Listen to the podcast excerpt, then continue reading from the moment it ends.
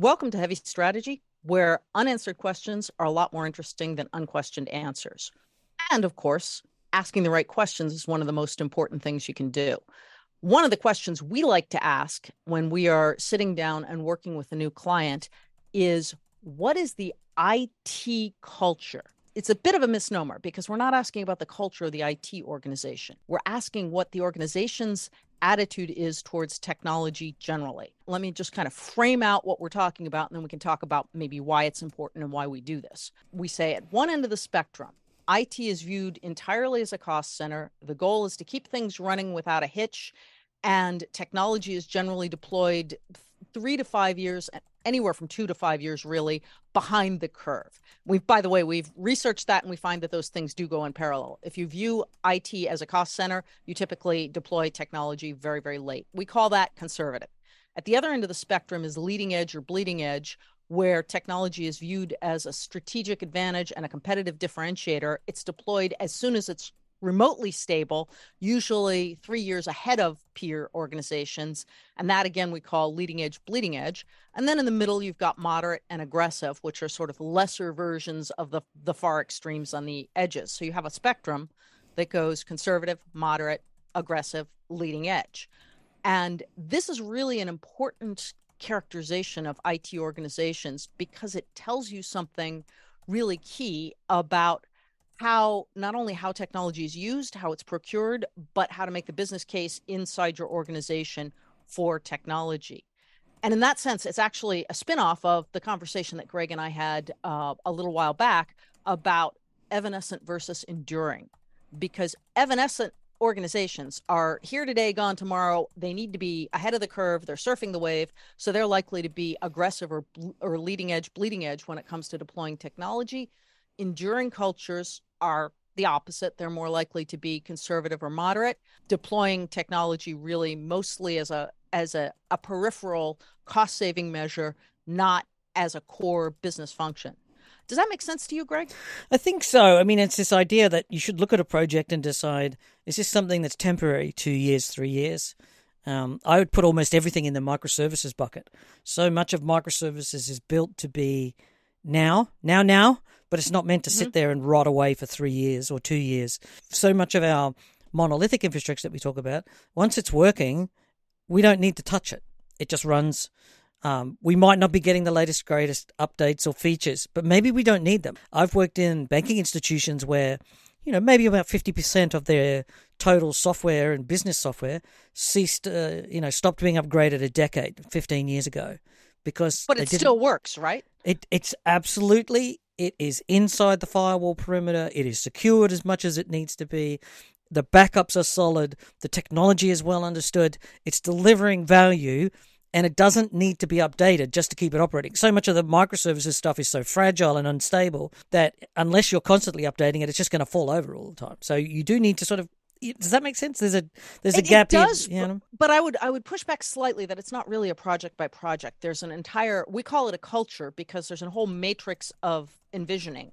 And usually, when we ask IT professionals to characterize their IT culture and we explain what we just did, it's a spectrum, here's what it means, they immediately can pinpoint where they are in the spectrum. But sometimes they hesitate and say, well, most of the time we're moderate, but for a few areas we're, we're aggressive which is actually very, very common. And usually when we're interviewing them, we will mark them down as moderate, make the note that some of the, you know, it's moderate leaning to aggressive versus moderate leaning to conservative. But essentially, it's not a project by project basis. It's literally what the senior executives who are not in technology really think about technology. And I think, Greg, what you were getting at is there's been a general shift of almost all companies, a sense that everyone ought to be on the aggressive leading edge side, which mm. is number one, practically impossible because everybody can't be above average. Second, it's not necessarily a great fit for all industries. Some industries are better off staying in the conservative to moderate side of the spectrum. Yeah, I think so. And I, I just, it's, it always comes down to what you read in the press and what you read on social media, and everybody's blathering on about the latest and greatest thing. And a lot of those people get paid to blather on about the evanescent stuff. I've got blockchain and it's going to say it's going to rule the world.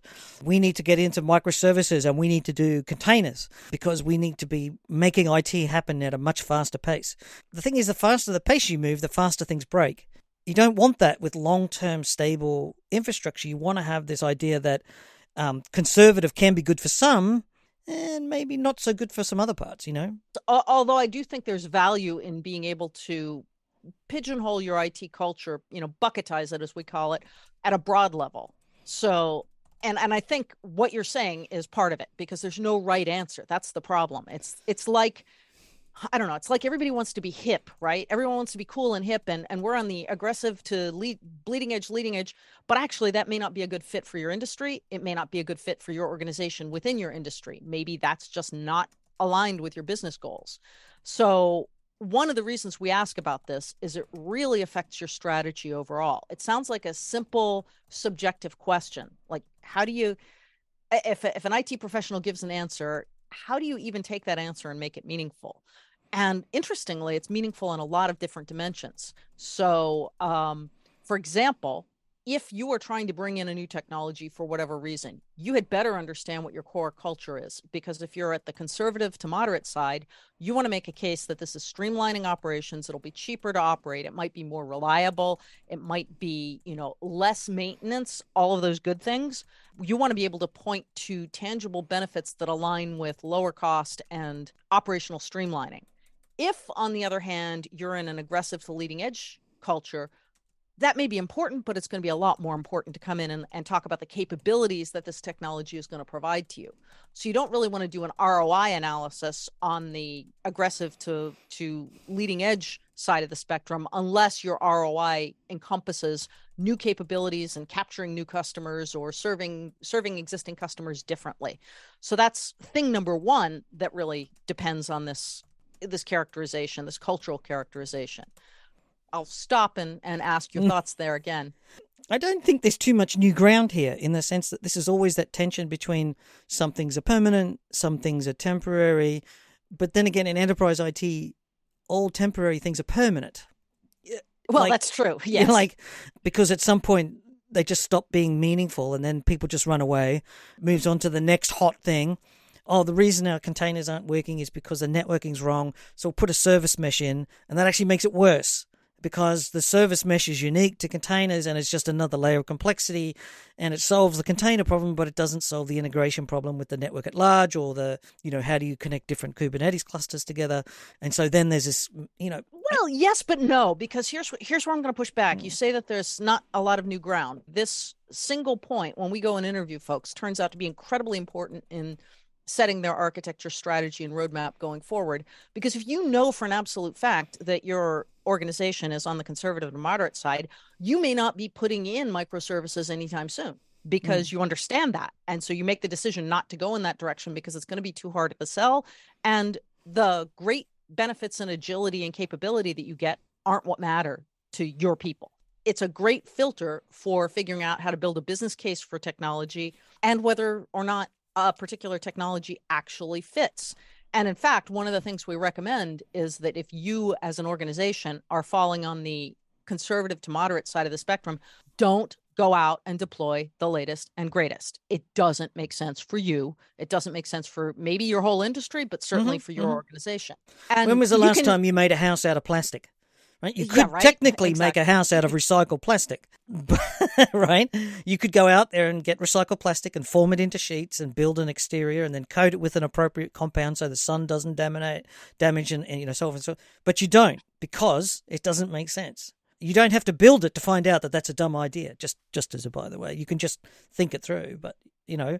But so if you well, but I, I will actually push back on that as well because they are in fact making houses out of plastic using 3D printing, but for very specific uses. Yes. If you're you're building temporary shelters for homeless people, or you're in an, in the wake of an emergency, that's when you drop in a robot because MIT has actually demonstrated this. You drop in a robot, it creates a plastic house within a day. People have someplace primitive but useful to live in. Yeah. But yes, you're not going to be raising your 2.5 kids and three dogs eh, for the next 25 years in that house. It's not happening. No. So it, again, it's it's, it's all about be being a, fit for purpose. Yeah, it's meant to be roughly like a, a, a, forest shelter that you build to get out of the rain because you're stuck in the forest for exactly, one night. Exactly. Exactly. Yeah. But again, so if you're an IT professional, I would certainly urge you to think about in your organization where you fit on that spectrum because everything else then falls into place you know which how you position a new technology when you bring technology into the organization and when i say when you bring technology into the organization I, I, always think about the Burger King model, which is hilarious and it still makes me laugh after all these years. Mm. So, what Burger King does, what McDonald's does is it does a ton of expensive research to figure out what street corners to put McDonald's on. They look at traffic flow, they look at planned mm-hmm. expansion, they look at the demographics, how old people are, how much they drive, how much they walk. They do tons and tons, millions of dollars of research, and then they plop in their McDonald's. Burger King waits and puts the Burger King caddy corner to the McDonald's. and yeah. and to be completely honest, if you are conservative to moderate, you just want to take the Burger King model. You don't have to figure anything out. Don't waste your time evaluating yeah. Yeah. new technology. Wait until your peers have deployed it. You know the good, bad, and the ugly. It's all over the trade mm. press, and then you can come and make your your case that it will reduce operational cost. And or, it's not just or... best practice; it's also well known practice. Uh, exactly. I designed this thing this way because that's what everybody else does. You're not right you're not reinventing exactly. any part of that wheel. You're not um, advancing the state of the art. You're not taking any risks, um, exactly. except maybe you'd be buying a the latest generation of hardware or software because you're making the purchase now and you're going to hatch it for the next 10 to 20 years. Not that that's the case it, anymore, but you know, you get the it, well, yeah, but that's the that's the general idea. Now, mm. you, I, I, will push back slightly on the you're not taking any risks because mm. everything has a risk. As they mm. always point out, if you stayed on your couch wrapped in bubble wrap, you vastly increase your chances of dying as from a heart attack because you're immobile. It's kind of kinky um, as well. I mean, you know. I, yeah, this this is true, but let's not go there. Oh my God, you're you're reminding me of the Weird Al video, but mm. uh, never mind that the risk that you take is a risk that your institution, your organization has decided to take, which mm. is somebody else, i.e., your competitor, may get there faster and steal your customers by being more aggressive in deploying technology. And I would argue that risk is a little bit greater than it has been in the past because it's not as safe anymore to be conservative to moderate. Because, you know, if somebody else comes out with a mobile app that allows them to switch from you to them, or your you know the customers will switch from you to this this other provider of your same services because of the mobile app or because of some other digital transformation kind of thinking then you run that risk that doing the same thing you've always done is not going to get you the same results because the world has moved around you we all know that i think if the if the leaders of the company understand that have absorbed it have internalized it and still want to be conservative to moderate that's an acceptable risk i would say mm. Uh, but this is very soft. Like we're talking about what is arbitrarily not a science. You can't put hard facts against this. This is why I, disagree. I, I, I disagree completely. Mm-hmm. I, I, don't think I can. I have done so. When we do, we've been doing research for 20 years. You can quickly and easily determine which clusters of products, which architectures make sense based on the IT culture. And if we come in and are asked to come in as consultants to give advice, mm-hmm. we can we give advice based on in part, not totally. This is not the main thing that we look at, but it's certainly one of the key things we look at. We can come in and say, this architecture is not going to work for you. You've got a headwind in trying to present it. The benefits are not aligned with your business benefits, mm-hmm. and everything is just not going to be a fit. Here's what we recommend for you instead. Actually, you take a very soft, fluffy, subjective metric and you turn that into really hard, quantitative spend these $5 million here and not there.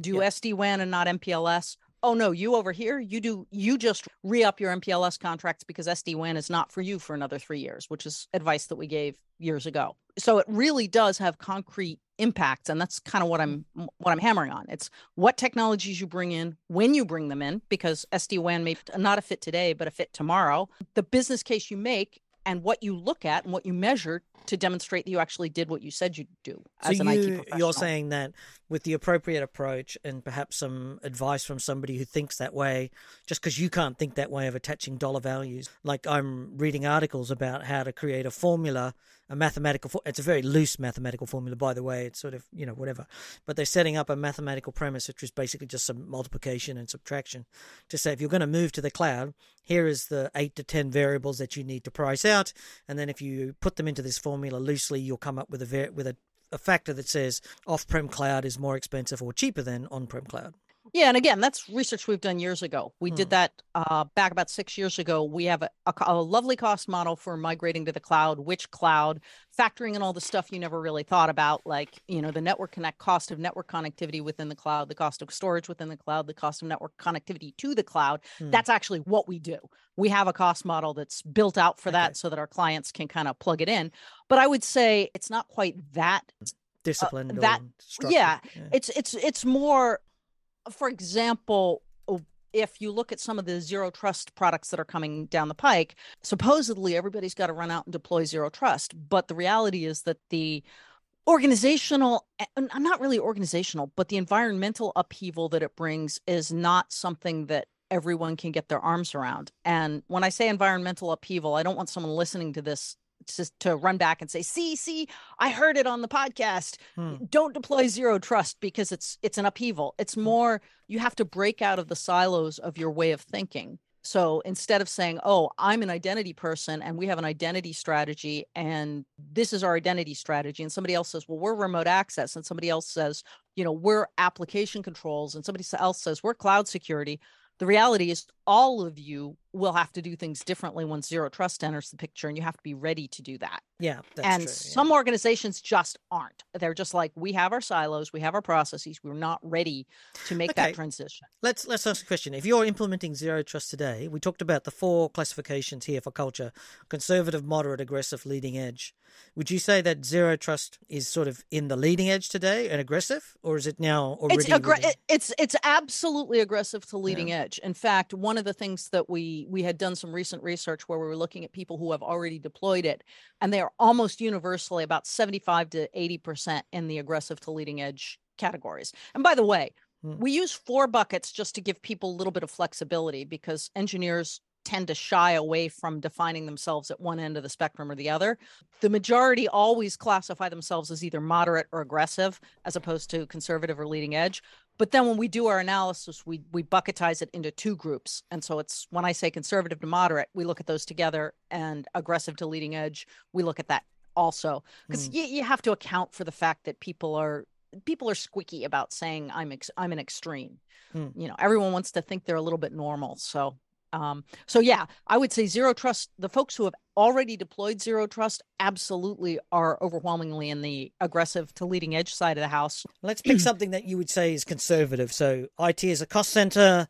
Company doesn't want to spend money. They just want to have the minimum amount of IT to get something done. What's a technology that you think would fit that category? Do you that you? MPLS, MPLS. MPLS, There is absolutely no reason to be running MPLS anymore. But in order to get rid of MPLS, you have to do wild and crazy things like replace it with that scary, scary public internet, which scares everybody because of security and reliability issues. Now, if you go in and deploy SD WAN, you can get rid of the reliability issues. And if you deploy zero trust, you can get rid of the security issues. But those two together are a bridge too far for a lot of uh, a lot of conservative to moderate companies.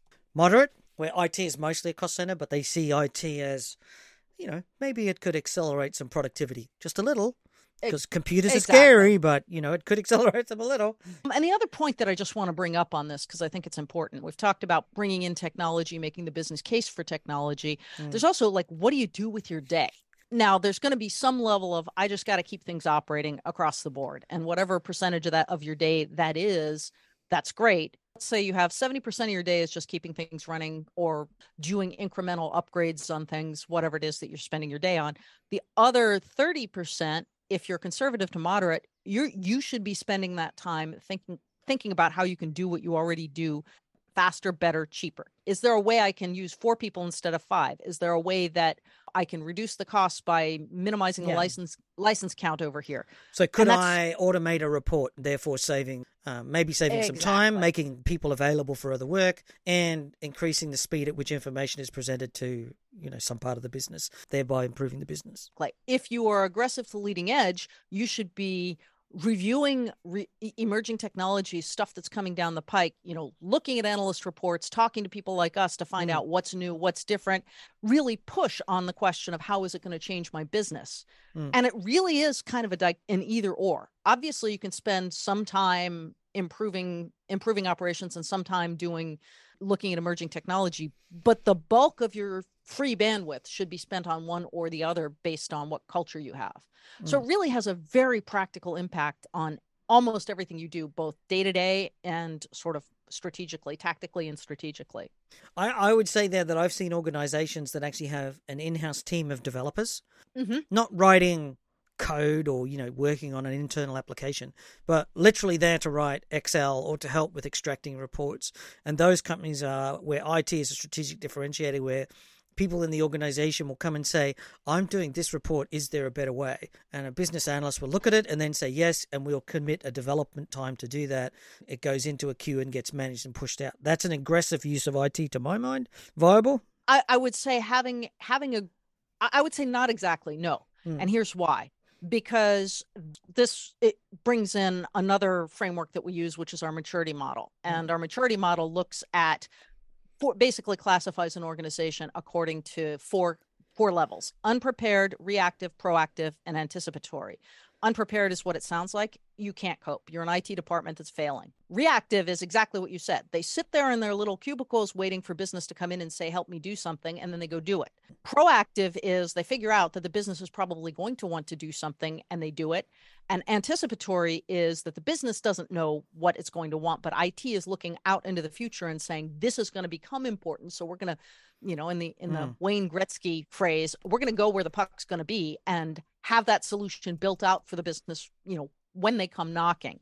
Generally your t- a reactive model is more associated with conservative or moderate organizations not exclusively. Anyone can be anywhere on those scales. But i would say an organization that 3 years ago sat down and started a center of excellence to look at how to deploy ai internally to do to improve reporting mm. that would be an example of an aggressive to leading edge company Okay. Because business business wasn't coming to them and saying, "Hey, can we use Chat GPT?" They were monitoring the developments and saying, "This is going to become real soonish. Yeah. Let's yeah. figure out how to manage it, govern it, all the problems that we know are arising and bubbling up with AI. Oh, no, Let's I've, figure that out." I've worked in companies where that's exactly what happens. People from the teams know that they can go to IT and say, "I've got this," and they can look at that and say, "Yes, we could do that. It's going to cost this much." Yeah. Or this isn't practical because of this reason. Yeah. I'm sure you have, Greg, but that's a mm. reactive model. When business is coming and telling you what they need, you're reacting to business. You're yeah. it's and if you are sitting there talking to business and going away and saying, okay, what are the downstream implications well, of what business sorry. is telling and that's us? The that's next very phase. different. Once you're once you've yeah. built up a culture around knowing what the business does, and this is one way to do it, right? Yeah. I would say to you that if the if the if the business itself trusts you enough to keep bringing your problems to you, uh, that is not reactive. That's proactive because you're your customers are proactively no. coming to you to say this is what happened that is not how the model works though mm, reactive right. is literally you're looking if IT is is waiting for business to come to them, they're reacting to an input from business. Mm. If they are going to business with a solution that actually meets business needs, they're now into the proactive and anticipatory. So, no. and yes, it's true that you build on it. That part is absolutely true. That's why it's a mm-hmm. maturity model. You go from unprepared to reactive to proactive to anticipatory, and you got to start somewhere.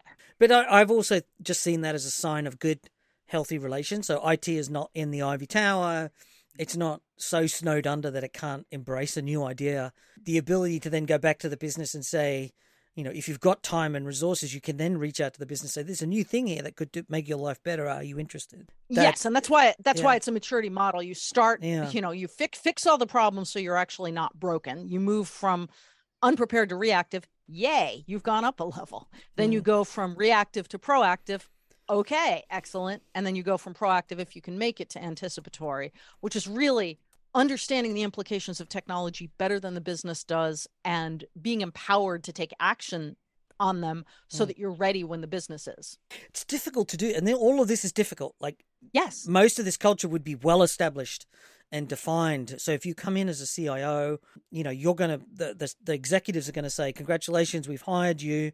We hired you because you are conservative, boring, and tedious, and you accept that IT is in a cost center and therefore needs to be trimmed. In a perfect world, we'd have no IT whatsoever, and it would cost us nothing.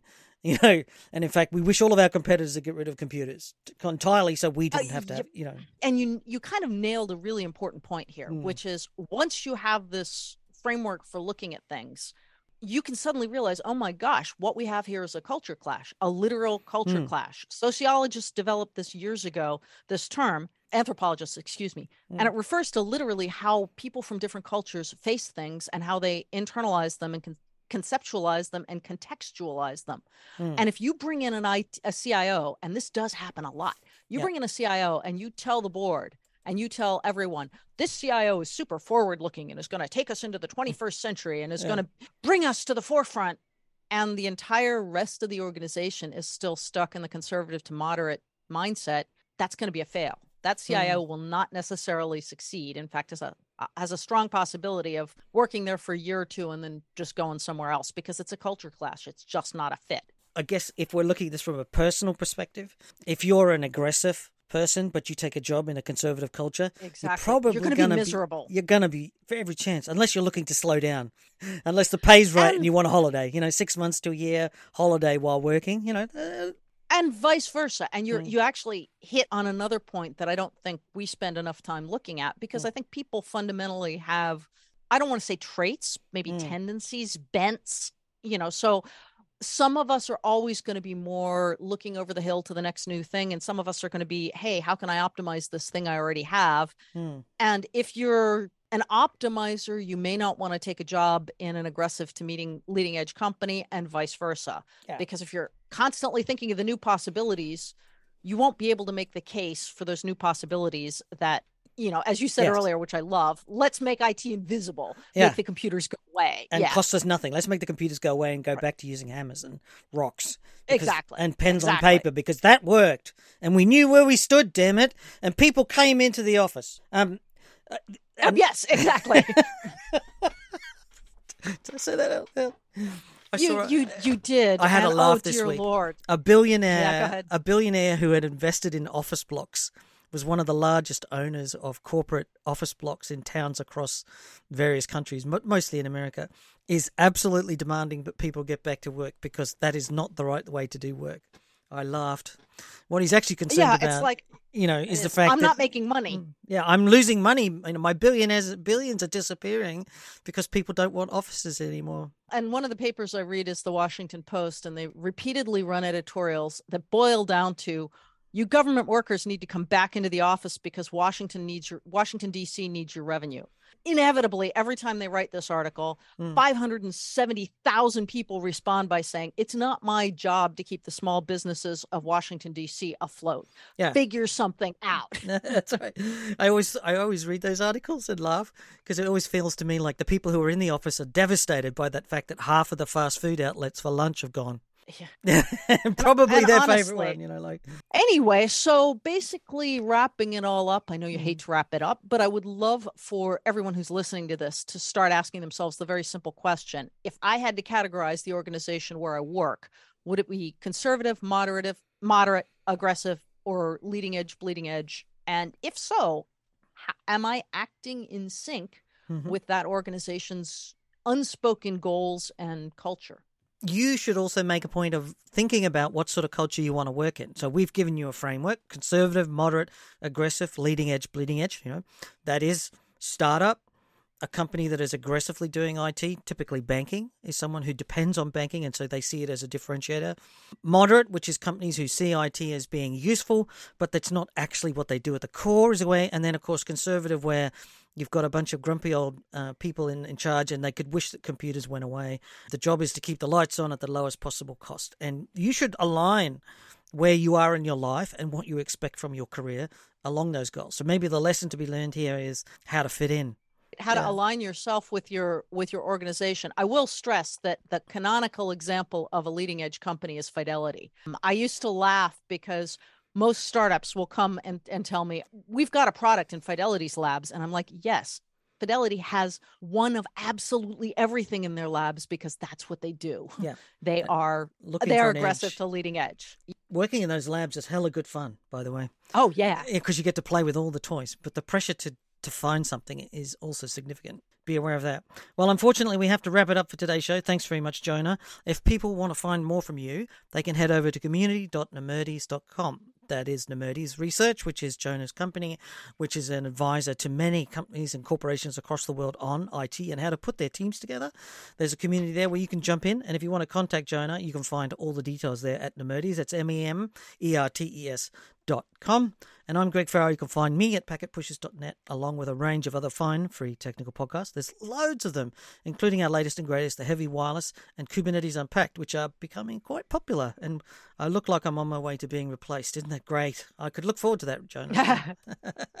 okay. So then you can be full time on heavy strategy, which it doesn't bother me in the slightest. that would be great. As always, don't forget to send us your follow up packetpushers.net slash FU. It's completely anonymous. We don't quote you. We've been getting lots of follow back up, and we're going to put together an FU show shortly where we take those topics. The uh, the really hot button was we did a show a while back about professionalization of of corporate of IT roles. And I think we're going to have to do a follow up because it is actually something that we just hit tangentially in another show. And so now we'll probably do a whole deep dive on it because people have contacted us so much. We're trying to give you what you want. And uh, thanks very much for listening, and we'll see you again in a couple of weeks.